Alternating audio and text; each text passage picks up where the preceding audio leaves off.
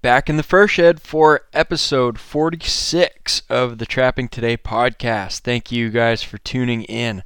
I'm your host, Jeremiah Wood, and the Trapping Today podcast is brought to you by Kaatz Brothers Lures, K A A T Z B R O S dot com. Search those guys out. Kaatz Bros have a full line of trapping supplies, uh, lots of great uh, equipment, um, lures uh, DVDs, books, basically everything you need on the trap line or at home preparing for the trap line. Those guys can help you out. Kyle and Kellen Kaatz, the two brothers behind Kaatz Bros, uh, great, great people to deal with and uh, support the Trapping Today podcast. So I appreciate that and. Uh, and uh, be sure to check them out and make an order. Let them know I sent you. I um, really do appreciate the fact that they're helping out this podcast and uh, great, great, great company to work with. And speaking of Kaatz Brothers, I have a new article here that they just put out. They are in the market for raw materials from animals that you catch. So if you are um, going to be catching a fair number of critters and you're saving your glands, which you should be doing in any fur market, uh, especially, but especially in a low fur market where you're not getting a lot of uh, value necessarily for the pelts, you should be looking at saving glands and carcasses. So I'm going to kind of read this, read over this a little bit. Um, this is from Kyle at Kaatz Brothers. He says, We will once again be in the market for raw materials this fall. Markets will fluctuate. Some items will stop buying when we reach our desired inventory. He provides his phone number and email address for shipping and delivery instructions, and uh, and then has some prices here. He says we pay all we pay shipping on all glands, castor, and skunk essence, and contact him ahead of time to make arrangements.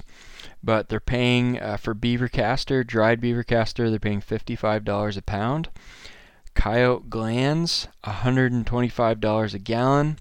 Red Fox glands, $125 a gallon. Bobcat glands, $150 a gallon.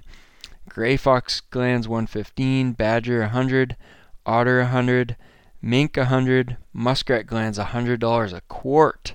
That's collected from spring muskrats. And uh, a lot of those glands, pretty much all those glands, uh, the way they want to buy them is frozen. So cut them out when they're fresh and uh, stick them in the freezer. Skunk Essence paying $18 an ounce. Uh, that's wholesale price. That's pretty amazing. Carcasses, they're buying some carcasses. If you're nearby, if you're in that area, uh, or not far from Savanna, Illinois, they got to be delivered. They're not, you can't ship them, um, but they they do have carcasses uh, that they're buying as well, and they got some prices for that. Um, if you are looking for more about uh, information about saving glands, Kyle did a video a while back, a DVD called Glands, a Trapper's Commodity. I reviewed that on trappingtoday.com, and uh, that's available from Kaatz Brothers. It's a really good DVD. It's uh, it's it's not too long. It's straight to the point, and it shows you exactly how to extract glands from different species, and well, well worth the money if if you don't know how to do that. Um, it's it's a great resource. And there's also Skunks, the best investment you'll ever make. Another DVD that Kyle did a while back about um, getting all the value out of the skunk. It shows shows how to extract skunk essence with a syringe. So that's what's going on at Kaatz Brothers. And also, if you haven't checked out Kellen's DVD, The Flat Set Fix, that is a um, overview of using the flat set to catch coyotes and foxes. And also, he has a kind of a companion book to that called The Black Book of Coyote Trapping. So those are great things to uh, get ahead of trapping season to kind of get ready, uh, get in the groove, and learn a thing or two that'll help you catch more critters. All right, so on on my front here in northern Maine in the fur shed, What's been going on with me? Well, a lot of non trapping stuff, but it is October. We're getting closer to the trapping season. And what I've been doing is making, uh, milling lumber and making boxes for marten and fisher trapping. These boxes are the Lynx exclusion devices that we're required to use here in Maine. And a lot of mine I left out in the woods uh, on the trap line this winter, hoping I could just go back and throw some bait and trap in them next year, uh, next season. And what I found out was you might not want to leave those in the woods because sometimes the critters chew them up. So a percentage of my boxes have been uh, chewed up by animals, so I got to replace those. And um, if you uh, listen back to previous episodes of the podcast, I talked about the uh, comparing the effectiveness of the two different styles of Lynx exclusion devices. I found that one worked far greater for me on my trap line than the other. So the ones that were most effective are the style of devices that I'm going to be making from here on out. So that in essence, I need to double the number of devices that I want to use in order to get back to in full force, and then I also need to replace whatever was damaged. So that'll be a bit of a project, uh, but it's just uh, just a matter of time should be ready by the start of the season in a few weeks here. I will be ready, even if I don't have as many boxes as I'd like. I will be setting boxes out. So I'm excited for that. The weather's getting cold. This is probably the last episode I'm going to be able to do here in the fur shed without making a fire. So um, it's just a sign of the, the decreasing temperatures as we go along in the year. I probably should have a fire right now. I'm getting kind of cold. But anyway, Another thing going on, I made an experimental trapping lure that I'm excited to try out uh, this season. So I have, if you are not familiar with my long distance call, um, I've got a grease based LDC, very heavy skunk essence, and a lot of uh, other musks um, mixed in. It's a very effective lure, but I'm I'm just loving experimenting with different things. So I've always wanted to make something that is that has kind of a a large egg component to it. I know synthetic fermented egg is a very very effective call lure for coyotes out west. There's been a lot of government research that's shown the effectiveness of synthetic fermented egg. So fermented eggs, rotten egg, uh, that scent seems to have a very strong attraction to predators. So this experimental lure, I I prepared the the base. Uh, I guess I don't know if this is the necessarily the primary base for the lure because there's a lot involved in it. But I I had a friend that had a source of fish eggs, and I used these fish eggs. I uh, aged them in some warm temperatures, sealed up, uh, got them smelling uh, pretty pretty nasty. Get a pretty strong odor to them, and then I I preserved them in sodium benzoate to stop the breakdown process or the rotting process. I put them in a blender, kind of ground, uh, blended those eggs up in a food processor, got them all kind of worked down into a milky kind of liquid consistency and I started adding a bunch of ingredients. So we've got the the fish eggs, tainted or fermented or gratin, whatever you want to call it. Uh, I added um, a pretty good component of beaver tail oil. I added a large quantity of preserved mink glands. Included some salmon oil. Uh, a quantity of beaver oil sacks that I preserved in glycerin uh, last spring from beaver that I caught last spring. Um, I I ran those through the food processor as well. Mixed in some, added some uh, beaver castoreum, some tonk, a little bit kind of trace levels of Tonquin musk, anise oil, civet, asafoetida, and uh, included some glycerin and grease to improve the glycerin and grease both to keep it from freezing and improve the consistency of the lure.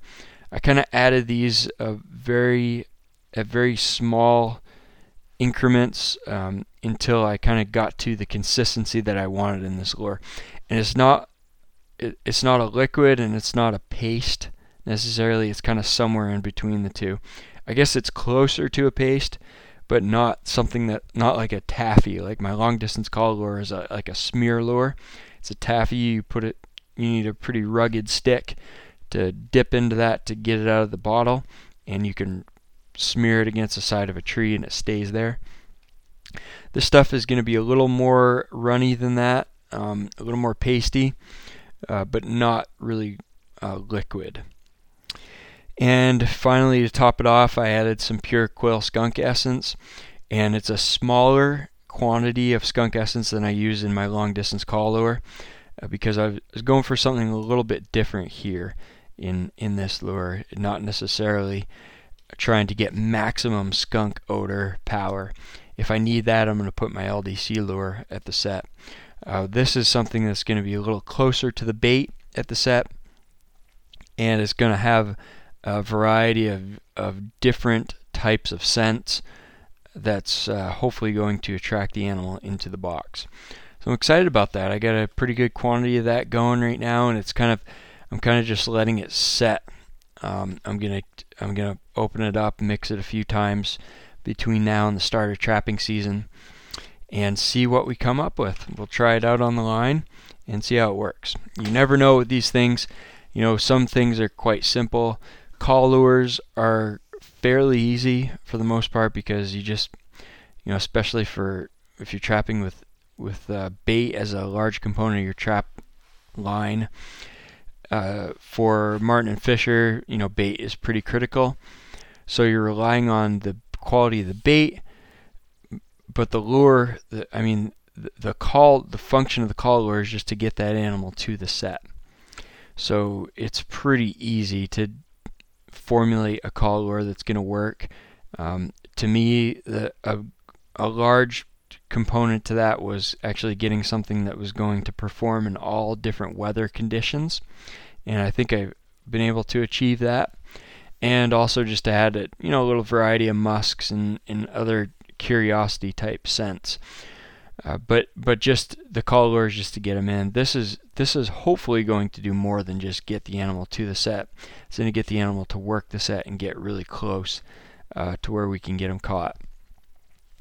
So it, it's going to be kind of a, a complement to our bait at the set. So we'll see how that lure. I'll keep you updated on how that lure works. I'm kind of excited about about that. And just one other thing to point out is uh, it's fun to experiment with trapping lures and, and make different things. Make sure that you keep good records of what you do. Um, you know, even though your hands are pretty dirty, you got gloves on, and you're mixing a bunch of things in at, at, at the same time, and you're kind of think that you might be able to remember it. Um, at, by the time it's all said and done, you're probably not going to remember it. If you're anything like me, you're going to completely forget. So, what I did every step of the way, I wrote down the quantity, uh, the ingredient that I added, and any other details that I needed to know to make sure that if this lure works out really well, I'm going to be able to uh, replicate this in the future, and and it's going to be v- extremely similar or close to identical to the original lure that I made. So that's important. So all ingredients, all quantities, uh, types of details on how the ingredients were prepared, and how they were mixed into the lure, and, and how all that was done. So that's another experimental lure. Pretty cool. All right, so the main topic of tonight's episode is called Trapping Like a Kid. And I I really need to give credit um, to this this idea to Clint Locklear. And if you know, uh, if you listen to Clint's uh, podcast, Trapping Radio, um, you know that Clint Clint has talked about this several times in the past, and it's kind of what motivated me to to write an article on the subject and to, to really get thinking about it quite a bit more than I have in the past. Now, for those of you who have spent uh, a, a fair amount of time trapping, you understand that the mental aspect of trapping is uh, extremely it plays an extremely important part of the success a trapper has on the line.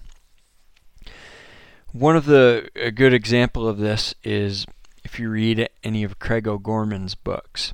And Craig is a high rolling longliner trapper from Montana. He has made his living trapping and he catches a lot of fur.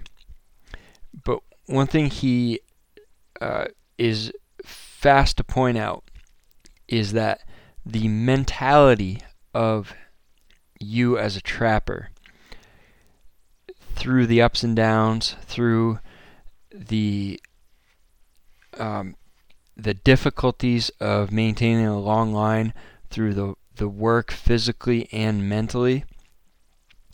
You know that that really is the deciding factor on whether you're going to be successful or not, and it separates the men from the boys being able to withstand a great deal of physical and mental beating and continue on and persist is is what catches the fur. So mentally there's a lot going on and and that's why you know I got to give Clint credit because he's always talking about uh, getting trappers to think to think uh, about things rather than just you know, taking everything for granted or, you know, just, you know, doing what you do because you do it. Well, you know, if you step back for a minute and think about what you're doing and, and analyze why you're doing it, there's a real good opportunity uh, to learn. So, th- the topic came up a while back about trapping like a kid and it's a it's not the easiest thing to explain, but I I think you're gonna get it uh, as we talk about it here for a little while.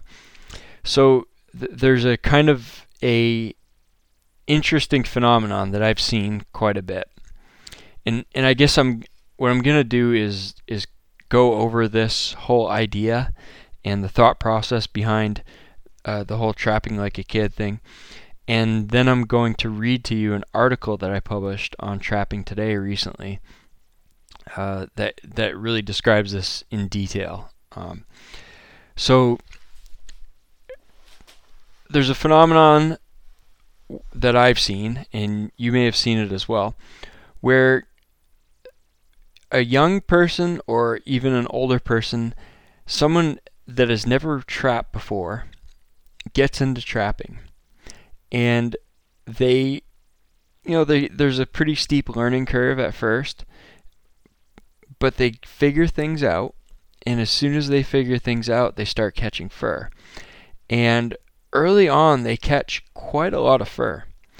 In some a lot of times the experienced trappers will look at those youngsters and kind of you know maybe do a double take it like what is going on? Why is this guy catch? Why is this guy so successful?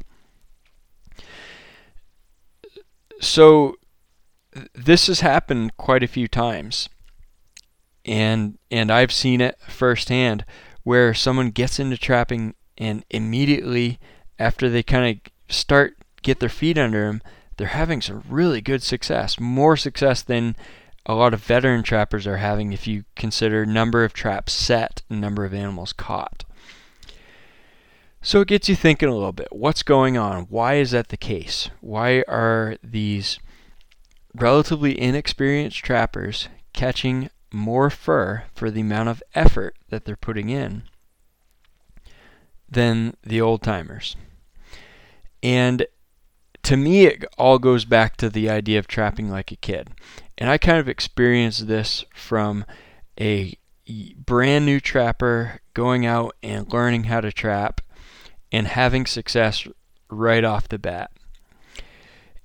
And at the same time, uh, progressing through that initial period of being a young, fresh trapper and then hitting the wall where I had very low levels of success for a long period of time.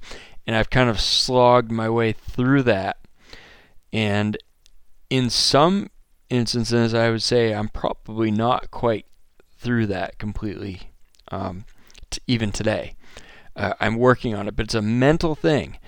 And the trapping like a kid mentality is, to me, is the idea that you need to be having fun, you need to be enthusiastic, you need to be open minded, and you need to be constantly fresh on the trap line.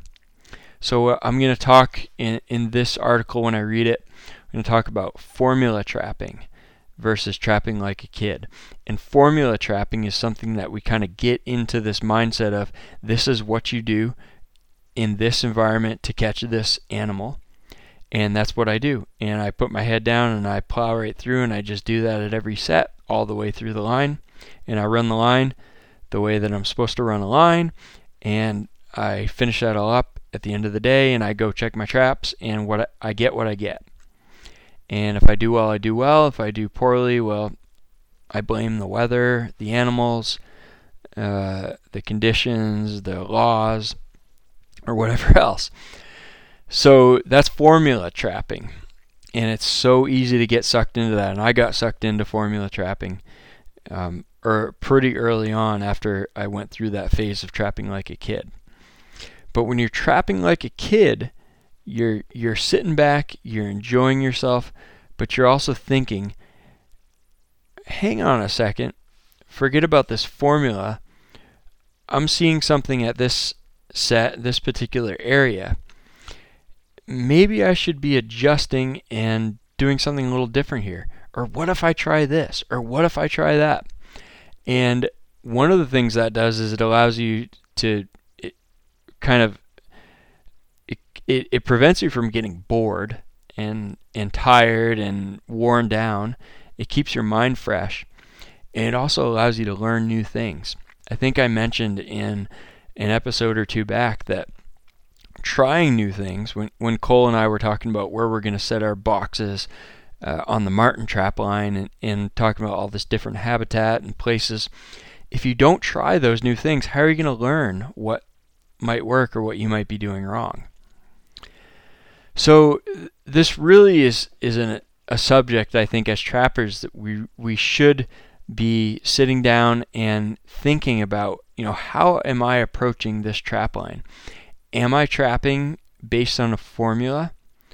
Or am I trapping like a kid? Am I enjoying myself? Am I learning? Am I adapting, adjusting? You know, how are we doing this? So I'm going to read you this article. Interestingly enough, um, you know, I I enjoy writing, and I've made it a goal to start uh, having articles published in a few trapping magazines. You know, I've got the the blog website trappingtoday.com, and that's been really successful, and I really enjoy doing it. But one of the goals I set for myself was I want to start getting published in some of these magazines. So I had an article published in uh, the Trapper and Predator Caller about the fur shed fire um, and the rebuilding of the fur shed that I experienced last fall. And I have an article that's going into Trapper's World about marten and fisher trapping. And that's going to be, it's mainly marten trapping. That's going to be published here very shortly. And so, in addition to that, I've had a few articles that I've been submitting to uh, some of these magazines, trying to get published. And, you know, the way the game works is if the editor likes what you have to write, they they publish it. If they don't, then they don't. So this actually was something. This is an article I'm about to read that was rejected by one of the the trapping magazines. So I decided, you know what? I've put in the effort to write this, and I kind of thought initially before I sub- I submitted it that you know there's a good chance it's going to get rejected. It's not he, a new method of an idea of how to trap set this trap or a new way of catching this animal. You know, it's it's maybe not a novel thing. It's more of a reflective, thought-provoking subject. And those things don't really get a lot of play in the in the magazine world. So I threw it up on Trapping today. I, I kind of assumed that there's a good chance it wasn't going to get published, and it wasn't. So I published it on my site. And for those of you who read it, I hope you enjoyed it. Um, I I thought it was very valuable for me putting it all together, and if anybody else uh, gets some value out of it, that's that's uh, great as well. So the article is titled "Trap Like a Kid." Why Formulas and Traditional Education Don't Work in the Trapping World. Some of the most effective professional trappers in the world today approach trapping with the mindset of a child. That may sound like a bold statement, but let's think about it for a minute. Having an open, creative mind, the ability to try new things, and willingness to solve interesting problems can all be considered youthful traits the most enthusiastic I've ever been as a trapper was the first fall I ran a trap line. Every set was approached without any preconceived ideas or theories I'd learned about proper trapping technique. I simply tried anything I thought would work to catch the target animal. That may have resulted in some off the wall sets sometimes, but a lot of them worked. Why do so many of us lose that youthful enthusiasm as we move along in our trapping careers? I think some of it has to do with society, culture, and how we've been taught to think. And I'll stop here for a second. I want to talk about this guy Seth Godin because he's he's a really interesting guy. Has a lot of uh, fascinating um, viewpoints on uh, society in general, uh, the modern uh, workforce, how things have changed, and how things are continuing to change. So if you just like uh, get on YouTube and search for Seth Godin, G O D I N.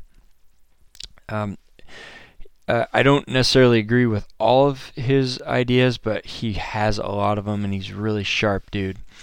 So one of his big things is is talking about how education is flawed today, and uh, we'll talk about here in the article about uh, the the origin of of modern education and how it kind of came to be and how you know that is pretty much the reason that that there are issues and problems.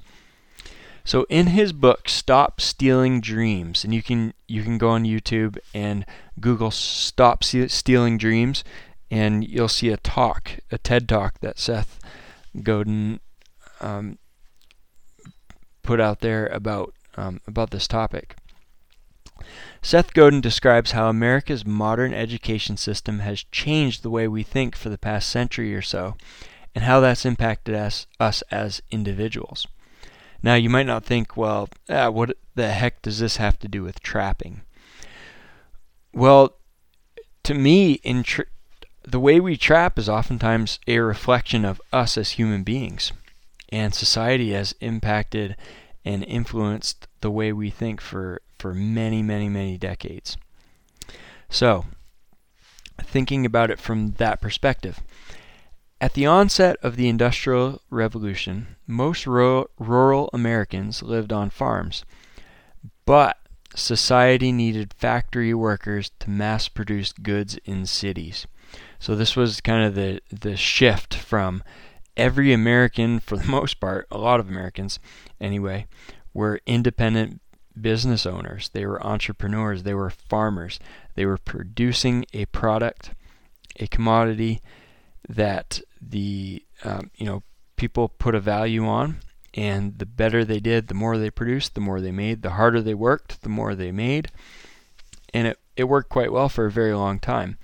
But all of a sudden, there was a shift with uh, you know modern machines and the need for people to work in factories. So, how do you get people to be well equipped to work in factories? That's our as humans, we are really not programmed to to be machines or computers. We're we're not programmed to be robots and just do what we're told and do uh, monotonous tasks all day long. So how do you how do you prepare people for that type of work that needed to be done? Well, you know, if you look back at the time and and look into history on on how this all came about, this discussion was a very hot topic. And there were a few different schools of thought around how to make this happen. But for the most part, the consensus was we need to teach people, teach children in schools how to be productive members of society by working in factories and doing these monotonous tasks. So, you know, I think in a lot of ways that has shaped modern society where we're not taught to think for ourselves. We're not taught to be independent. Um, we're taught to do what the teacher says, put your head down, work hard, and save your money, and you will be rewarded in the end.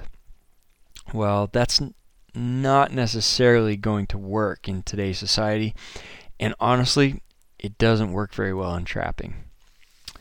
So, the modern education system in America was designed, for the most part, to train us to work in factories.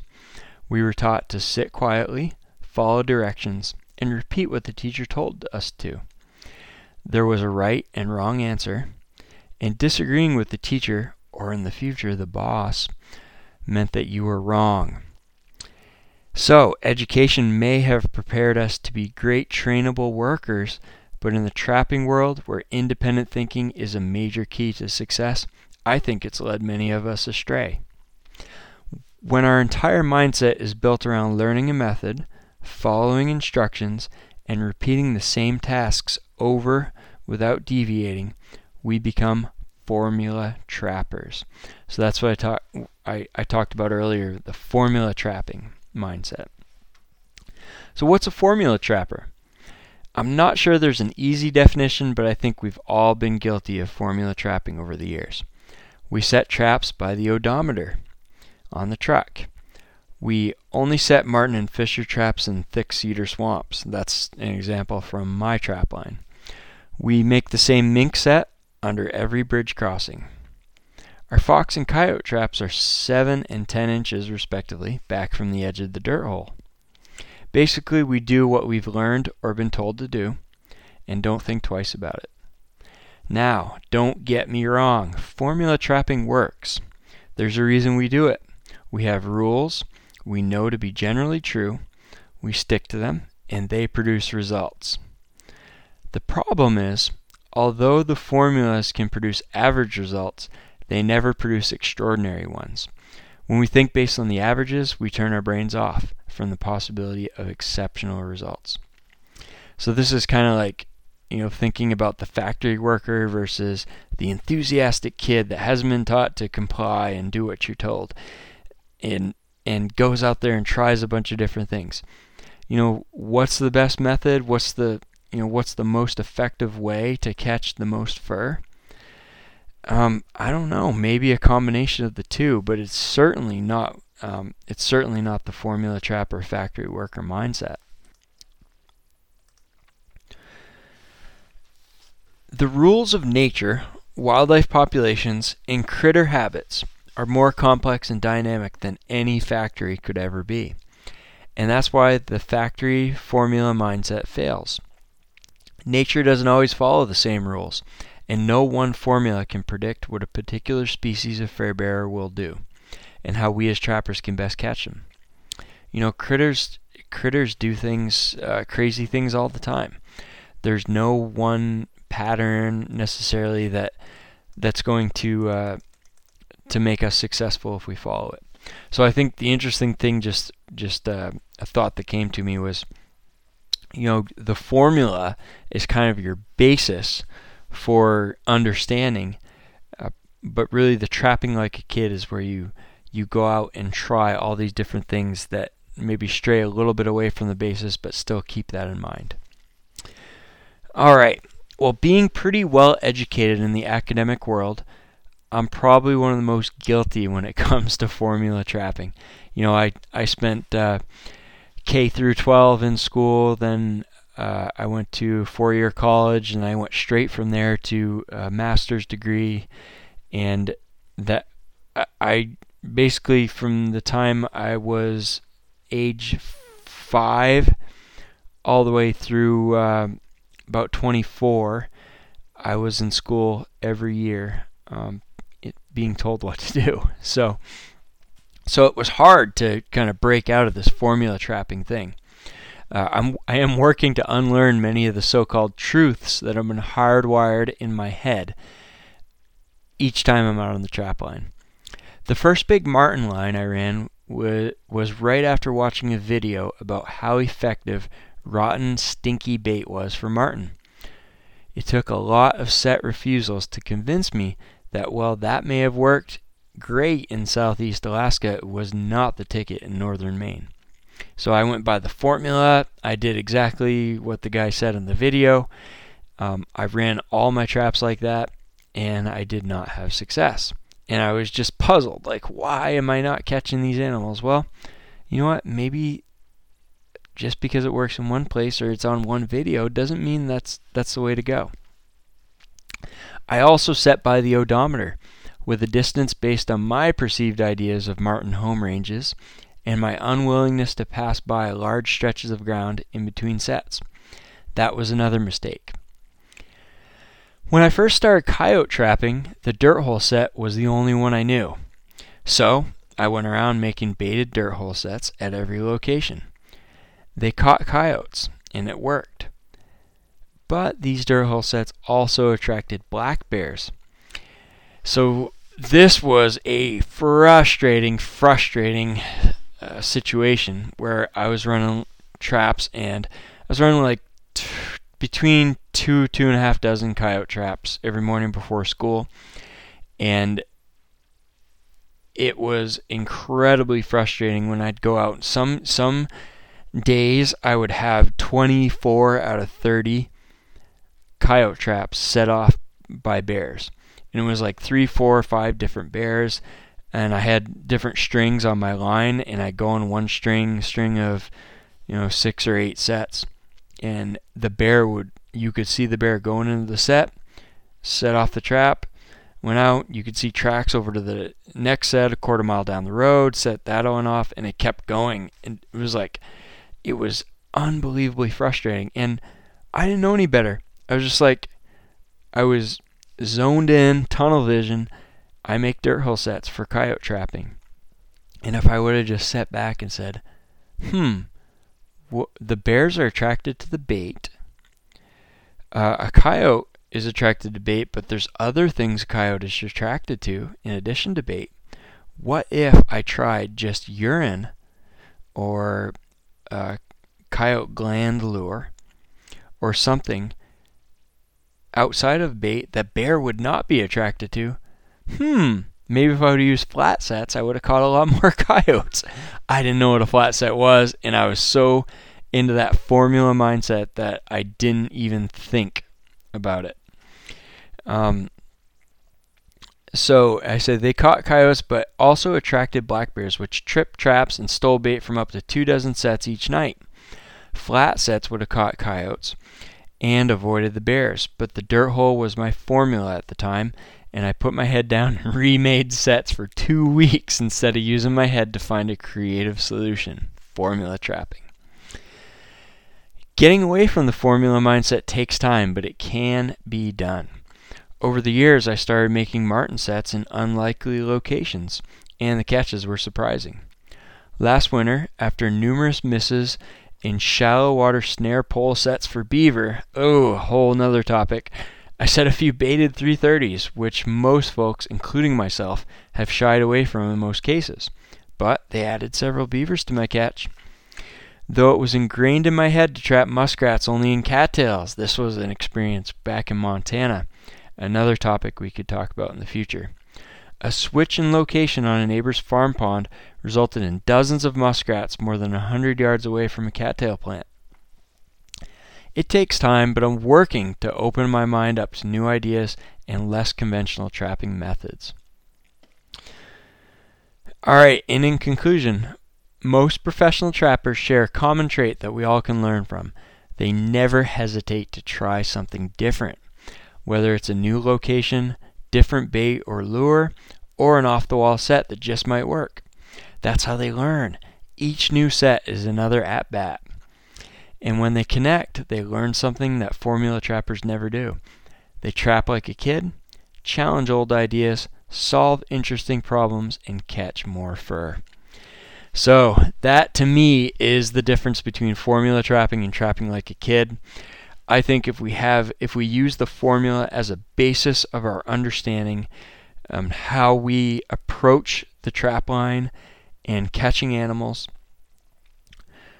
and then at the same time we understand that once we uh, get out there on the line go beyond that basis and let's start trying different things experimenting with new ideas and just challenging ourselves. You know, as trappers, we I think that's how we learn.